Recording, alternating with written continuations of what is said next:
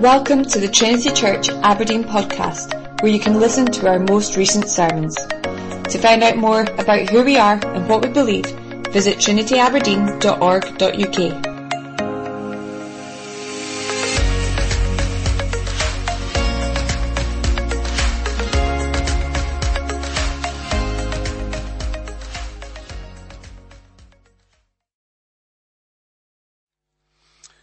please uh, take your Bibles and turn to Luke's Gospel, chapter 2.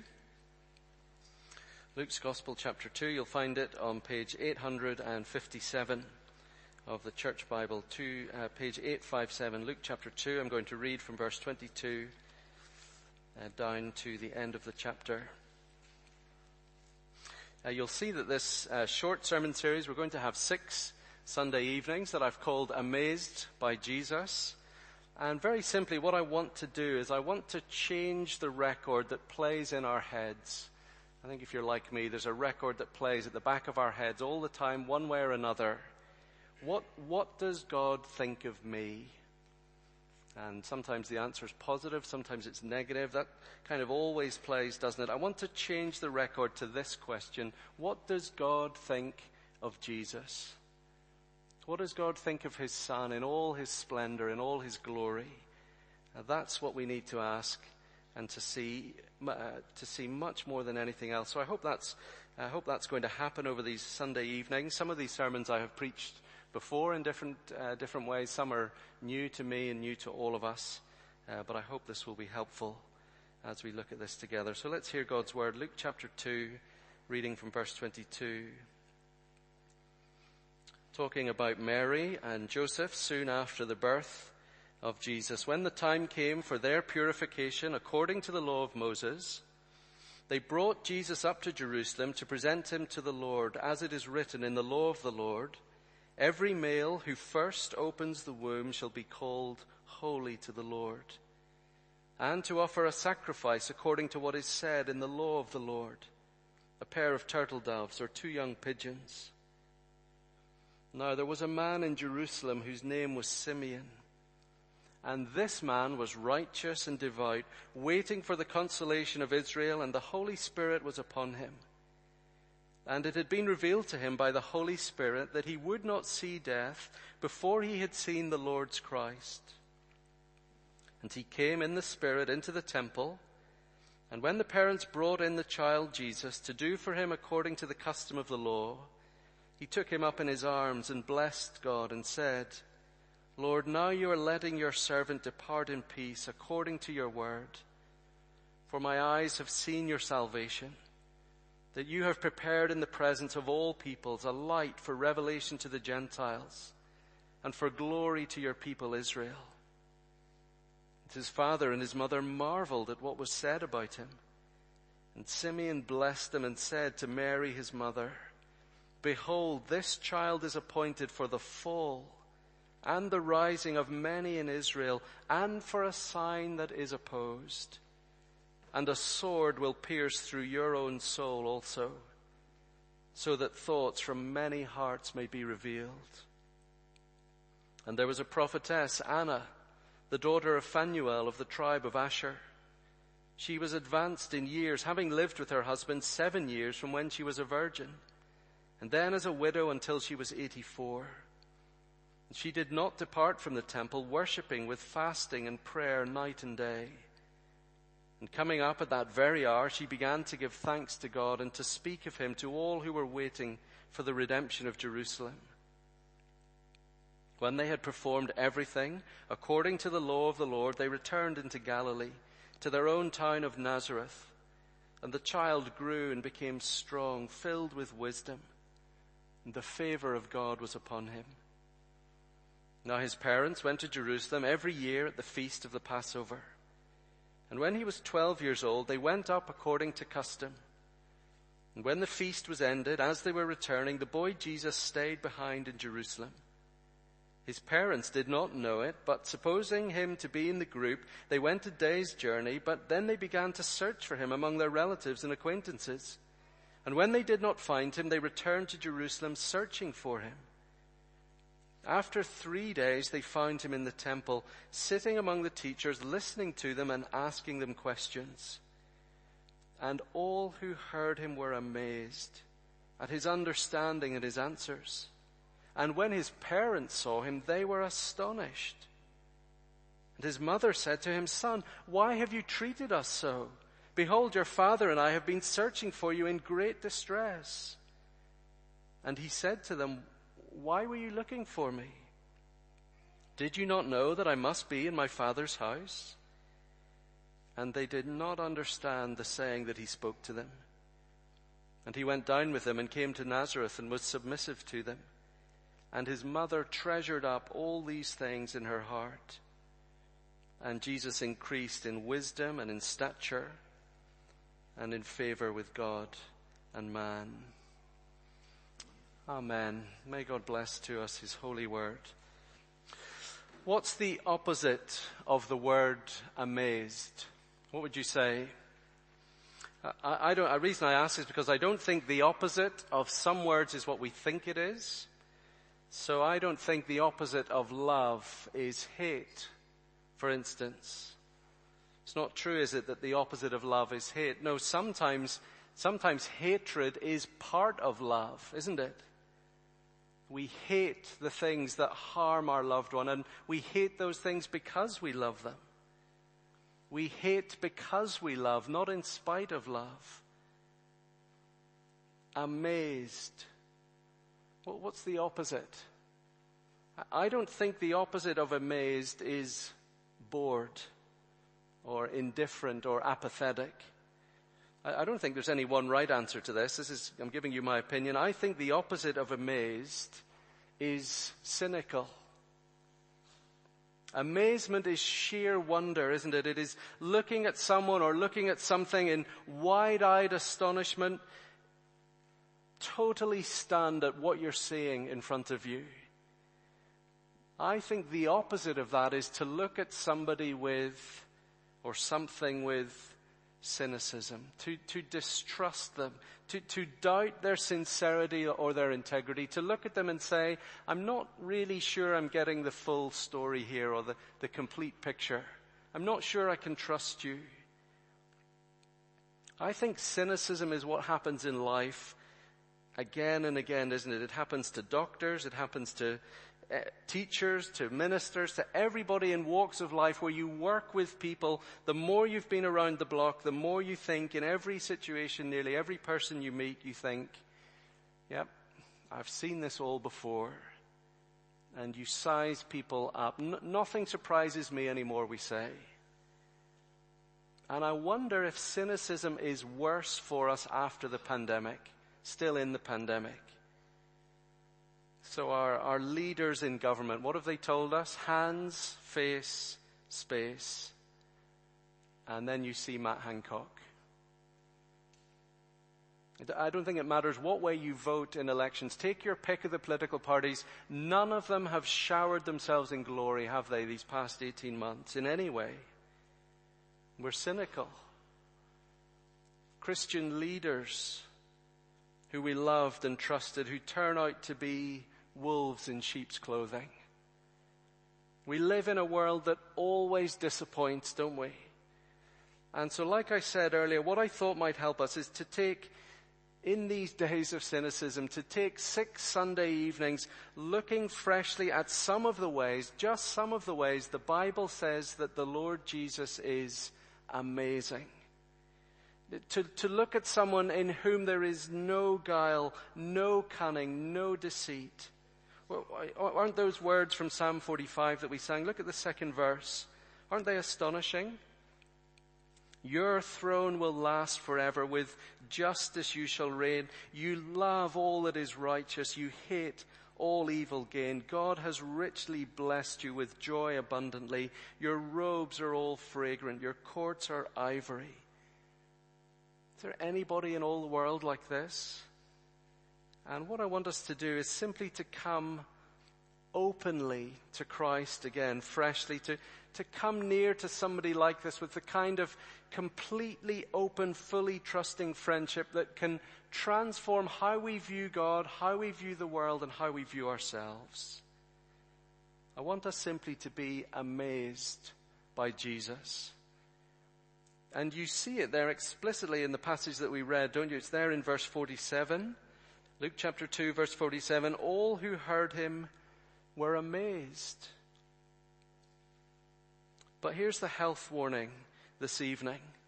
Not all amazement at Jesus is comfortable. Not all amazement at Jesus is comfortable. All who heard him were amazed at his understanding. Verse 48, and when his parents saw him, they were astonished, and his mother said, Why have you treated us so? Not all amazement at Jesus is comfortable. It is right, it is good, it is necessary, and it is not all easy. Discovering who the Lord Jesus is brings us painfully close to God. That, that's what I want us to see this evening in Luke chapter 2. Painfully close to God. In particular, in our families, Jesus brings us pain as he brings us close to God. We're going to look this evening at Jesus and his sword. See, just look back at verse 34.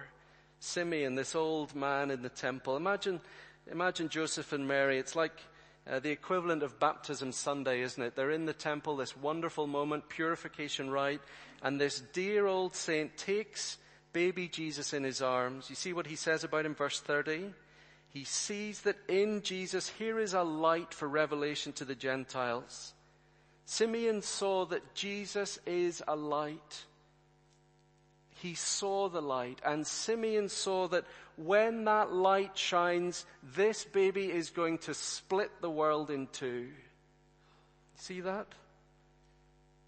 Simeon blessed in verse 34 and said to Mary, behold, this child is appointed, look at it, for the fall and the rising of many in Israel and for a sign that is opposed. And a sword will pierce your own soul too See what Simeon's saying? There is a train coming with this child. There is a storm brewing with this child. This child will cause some to rise and some to trip and stumble and fall. Here is what Luke is about to give us. A baby who splits the world in two. He is the son with a sword. Napoleon Bonaparte, a man who knew all about the sword in the hand, a ruler who swept nations before him at the height of his powers, Napoleon Bonaparte came to recognize in the Lord Jesus a superior power. Everything in Christ astonishes me, he said. His spirit overawes me. His will confounds me. Between him and whoever else in the world, there is no possible term of comparison. The nearer I approach, the more carefully I examine. Everything about him is above me. Everything remains grand of a grandeur which overpowers. And so what we're going to do this evening, very simply, is, is we're going to look at, at the Lord Jesus as a child, the boy in the temple. And maybe to our amazement, we're going to see that he is a heavily armed 12 year old a heavily armed 12 year old. Now, armed children are disturbing to witness, aren't they? You see those images on TV now and again. Boy soldiers, 10 years old and with a Kalashnikov over the shoulder. It's like your, it's like your three year old son, you know, those family get togethers, all the adults are there, big family event, the barbecue's going and the, the kitchen implements are out and all the adults are talking and your three year old son wanders into the living room while you're talking to friends and he's holding the kitchen carving knife in his hand. And immediately every adult in the room jumps to their feet, don't they, to get the weapon out of his hand. Look at Jesus here, only 12 years old and bearing a sword. So I've just got one point for us to see and then two applications. One point and two applications. Here's the point. Feel the pain. Feel the pain. This is an incredible story, isn't it? Verse 41, the boy Jesus in the temple. Can you imagine the frenzy of Joseph and Mary? Can you imagine them frantic with panic as they realize that their son is missing? And look what it says. Three whole days they're looking for him. Three whole days. Well, what would happen in our day and age if a child is missing for three whole days? It would be worldwide news, wouldn't it, by then? Friends of ours years ago lost one of their children on a shopping trip in another city and the child was missing for long enough for the parents to be convinced that their child was gone forever. And even as the story was told to me uh, a few days later by the father, I, I could see him feel sick all over again as he told the story. And in these verses in front of us, look at the contrast between the anxiety of the parents and the serenity of the child, seemingly not a care in the world. Isn't it astonishing? Well, why have you done this? The child says, Did you not know? Why is this story here? Luke's gospel, Luke is the only gospel writer to include this story. What does he want us to see? Down through the centuries, this passage has proved particularly difficult for commentators. Here's one, here's one 19th century commentator. He says this, there is a lesson here for all married people. It was Passover, and God has set ordinances for his people. And Mary and Joseph, though poor, went every year to Jerusalem for the Passover. So ought we as married couples to encourage one another in devotion to the Lord. There is a lesson here for all small children. When Jesus was lost, he did not idle his time away as many small children are wont to do, but rather made his way to his father's house. Now, I, I think as you, you learn, the older you get, not to mock older commentators. But this is not an example about marriage or about parenting and keeping a tight rein on your children. It's not an example about children, what you should do when you get lost. Make your way to the nearest church. No, this is about Jesus and families. It is about the pain that Jesus brings to a family. Do you notice how, how Luke frames this story? Look at verse 40. And the child grew and became strong, filled with wisdom, and the favor of God was upon him. Then look at verse 52. After this event, and Jesus increased in wisdom and in stature. So in other words, before you read Jesus in the temple, before you read that story, you need to know that Jesus is filled with wisdom. He is a wise 12 year old. And when the story ends, you need to know that he is filled with wisdom. He is going to be a wise teenager. And Luke is saying to us, I want you to start and finish with that because right, right in the middle is an example of Jesus being incredibly foolish. The grace of God was on him, verse 40, and right in the middle he does something incredibly ungracious. Slips away from his parents doesn't tell them where he's going, and leaves them for three days sitting at the feet of the teachers in the temple. It seems, doesn't it, without a care in the world. Let me ask you to take a step back. Are those the actions of a wise and gracious child? Are those the actions of a child showing God's blessing on his life? Isn't that the twist in the story? The wise child acting like an irresponsible child, tormenting his parents. Unless, of course, what Jesus is doing here is the wisest thing that he could do. What if Jesus' time in the temple and his words to his parents as they grab him by the shoulders and they say to him, why have you treated it, treated us like this? What if his reply to them is saying to them, I have treated you wisely. I have treated you graciously, lovingly. Honor your father and mother, said the law. Friends, what is the point of sitting in the temple, amazing the teachers of the law with your wisdom, if you are a precocious rebel against your own parents? unless Jesus was honoring his mother and father by doing this, by being here instead of there with them. How can this be wise? Verse 49, and he said to them, Why were you looking for me? Did you not know that I must be in my father's house? I want you, mother, father. Here's what Jesus is saying. I want you to know that as close as I am to you as your child, I have an even greater closeness to my Father in heaven. My relationship to Him surpasses my relationship to you. Wow. And a 12 year old boy in the temple draws his sword, unsheathes his sword. This child, said Simeon, this child will call, cause many to rise and many to fall. Some will see who he is, some will not, and he will split the world in two. And Mary, a sword will pierce your own soul.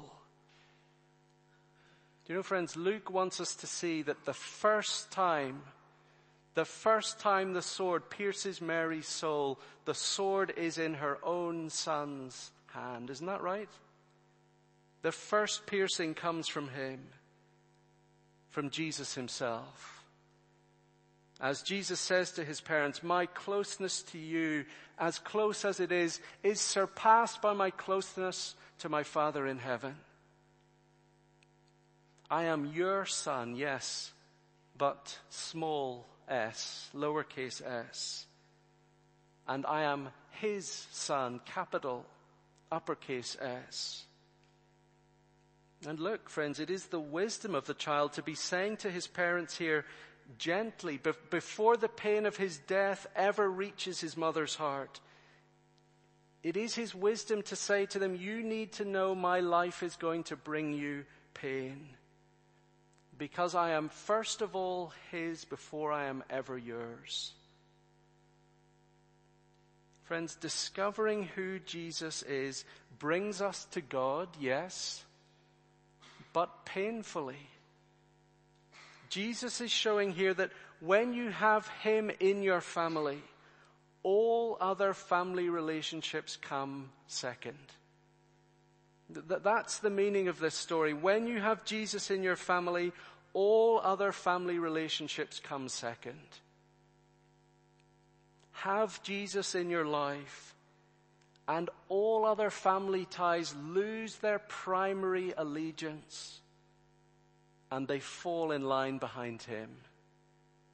Doesn't this mean, friends, that when Jesus splits the world in two, it will sometimes mean splitting families in two? God has made the world, hasn't he, so that families are the world's dominant culture. The first culture in the world is the family. The family is the primary social unit. It, it's why it is right for parents to be the ones who are in charge of everything for their kids, not the government. Parents first, then government. Education in general, sex education, whatever it is, you cannot have someone else telling parents what they should teach their children what they should believe to teach their children.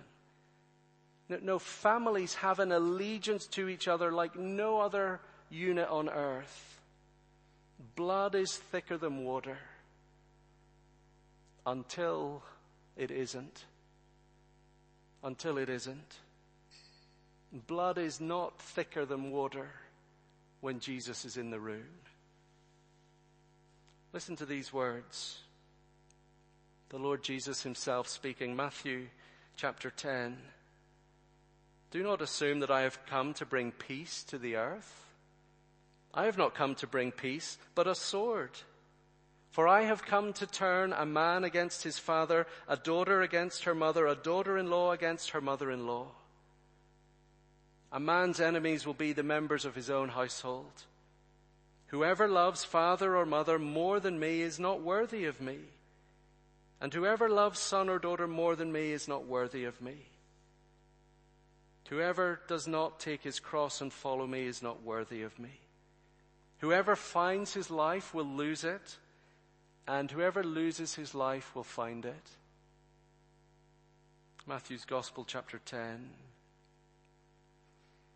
Friends, this evening I simply want to encourage us to count the cost of following Christ in our families and in our churches. Let, let, me give you three commentators. Three commentators on what we've just looked at in Luke chapter 2. Jesus came to cause the trouble of a serious decision for himself. A decision against the absoluteness of the family. The family and its happiness are not the last word. Jesus puts himself in competition with the best thing on earth. Uh, wow, friends, are you amazed? Who does that? Jesus puts himself in competition with the best thing on earth, the family. Here's Leon Morris. Jesus claims for himself a higher place in his disciples' affection than that which they accord their nearest and dearest on earth. Are you amazed? Who does this? You, you, you, don't disrupt the family, do you? You don't come between siblings, parents. Knox Chamberlain said, Here is a world where a father says to his son, I would not love you so much, my son, unless I loved Jesus more. Two applications for us. Number one, a challenge. Number two, an encouragement. Here's the first application. I want to challenge us, friends, this evening, a challenge and an encouragement. I want to challenge us in the painful work of uncoupling our family's primary allegiance from being to itself.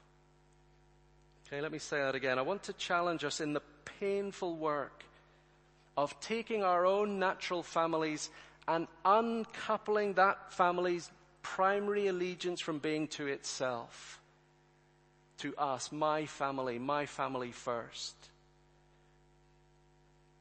It's, it's worth saying that every family has a sword.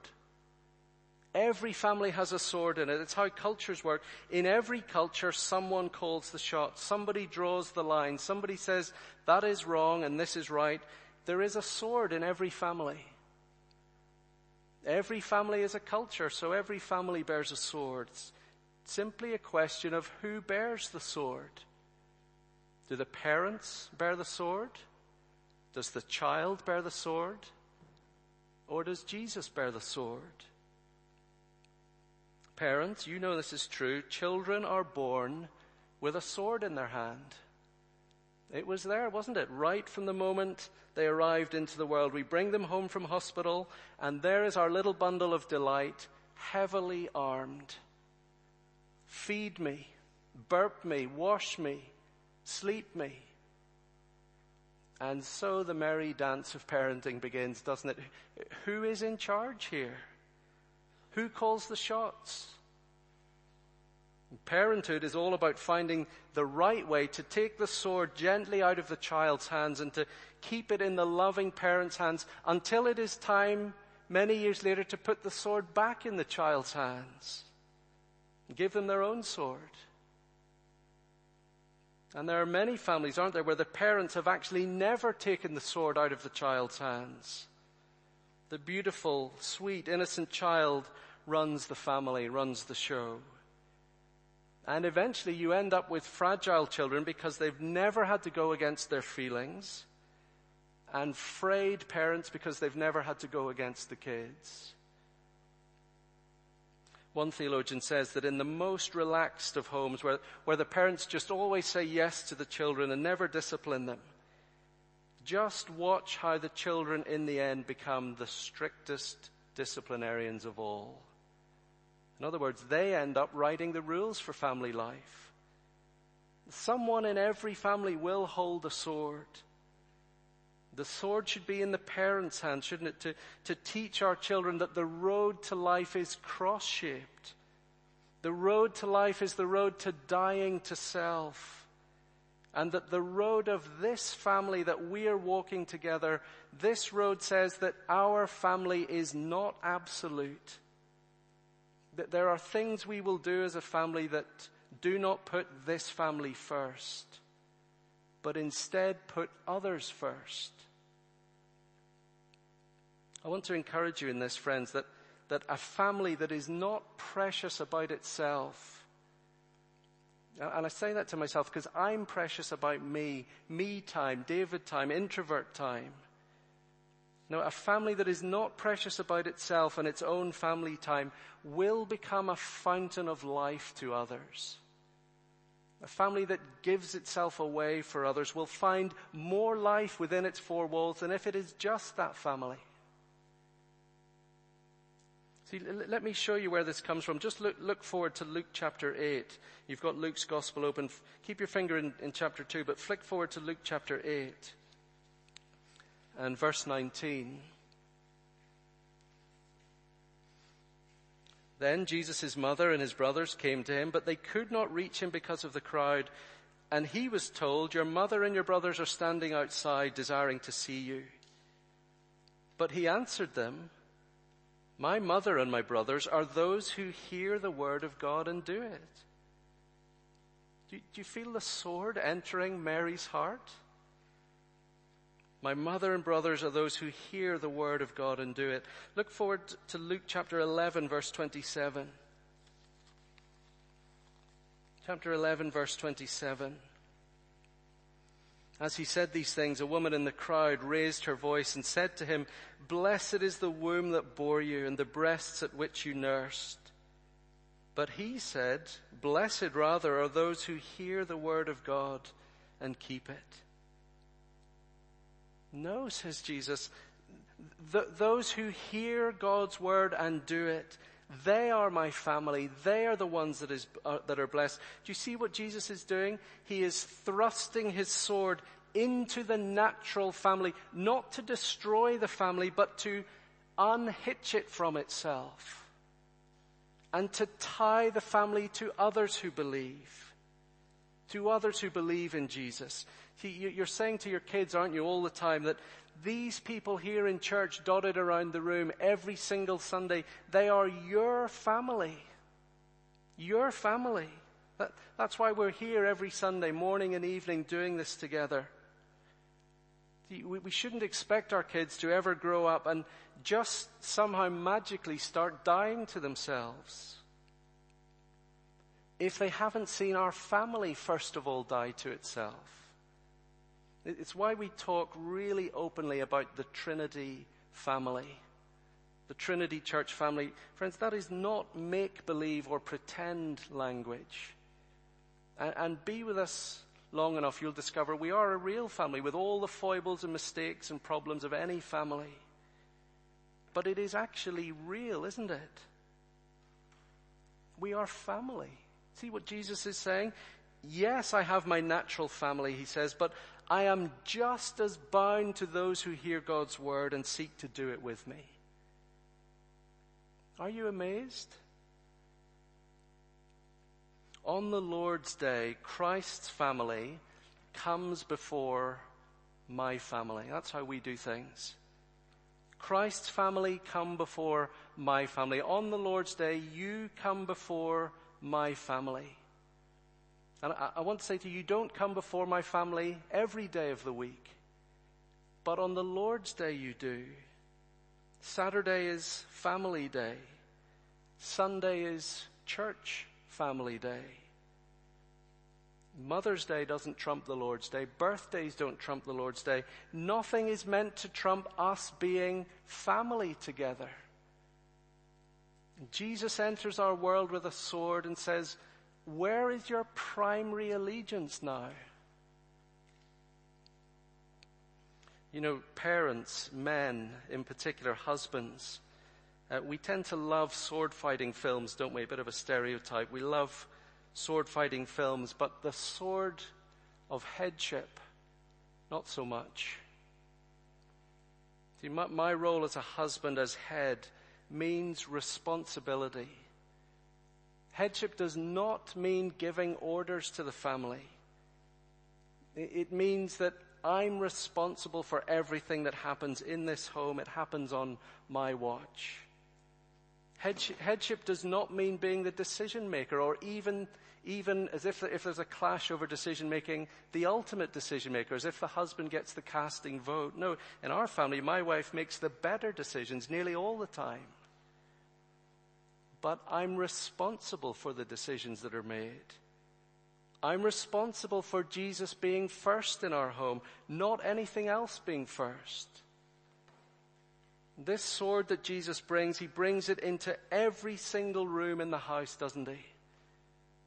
What about our money? Is there radical, deep, costly generosity at the heart of what the family does with our finances? Or would a close look at the checkbook show that money is king, not Jesus is king? What about our time? Work and home, work and home, back and forwards, back and forwards, or work and rest and others, and others, and others. That's the first thing, friends, a challenge to uncouple your family's natural allegiance from itself to being to Jesus. Here's the second one, an encouragement. I want to encourage you, friends, this evening in the painful work of belonging to Jesus in your natural family. I want to encourage you in the painful work of belonging to Jesus in your natural family. I'd like you to pray for my husband. Somebody shares in the prayer meeting. He's not a Christian. And straight away you realize, don't you, that closeness to Jesus has brought pain into the home. my wife, I, I, would love my wife to be a Christian. I've spoken to her about, I've spoken to her about the Lord Jesus many times. I've explained the gospel, but she just can't believe that what he says about himself is true. She, she won't have it. And right there and then you are meeting the son and the sword. My children, my, my precious children who don't believe, they've walked away and my heart is aching. My parents who don't believe. And the sword splits. And many of us, many of you here this evening, we're, we're in that place, aren't we? We're just wrestling with it. Is this what Jesus does? I've told you before, and I know many times about Rosaria Butterfield. Some of you have read her, read her works. Rosaria Butterfield was a lesbian professor of English literature and women's studies at a university in the United States. She was a seasoned writer, an advocate of queer theory, politically left. Her life was happy, meaningful, and full. I despised Christians, she says. And then somehow I became one. The word Jesus stuck in my throat like an elephant tusk. No matter how hard I choked, I couldn't hack it out. Those who professed his name commanded my pity and my wrath. Now friends, what happens to a woman like that when she discovers who Jesus is, when she, she comes to sing those words that we sang in Psalm 45, as she comes face to face with him, is it a world of sweetness and delight? She sees who Jesus is, confesses her rebellion, and all is well. Here's what she says. Through a long and lovely chain of events, I began to read the Bible. I devoured it the way a glutton devours. And I fought with everything I had. I did not want this. I did not ask for this. Then one ordinary day I came to Jesus open handed and naked. The church that had been praying for me for years was there. Jesus triumphed and I was a broken mess. My conversion was a train wreck. It's just what Simeon said would happen, isn't it? A train is coming. A storm is brewing. A, a, split is coming into the world and Christ in his wisdom calls people to himself in a way that divides families and separates primary allegiances from being to each other? Is it going to be him and him or somebody else? It is immensely painful.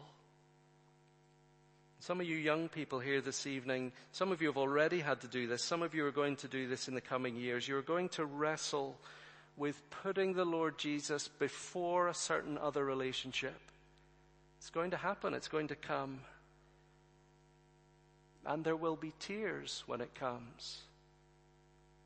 I want to say to you that today's pain in choosing Christ will be tomorrow's fruit. Today, death but tomorrow life. Young people, do not choose the path of least resistance. Jesus will never ever disappoint you, never fail you. He is never not worth it. You know, I, I think the need here, as I finish, the need is to copy Mary, isn't it? Look at Mary in verse 51, Luke chapter 2 verse 51. He went down with them and came to Nazareth and was submissive to them. And his mother treasured up all these things in her heart. You know, friends, the Lord Jesus is worthy of treasuring in all his staggering claims and the pain that he brings. I think that is such a beautiful verse. It is not saying Mary said, Oh yeah, I get it now, okay. No problems, everything's fine. No, verse 50, they, they did not understand the saying that he spoke to them. There is wrestling here. There is bewilderment, isn't there? A lot of just simple, plain astonishment at who Jesus is. He, he is worthy of our highest affections. Isn't he compelling here?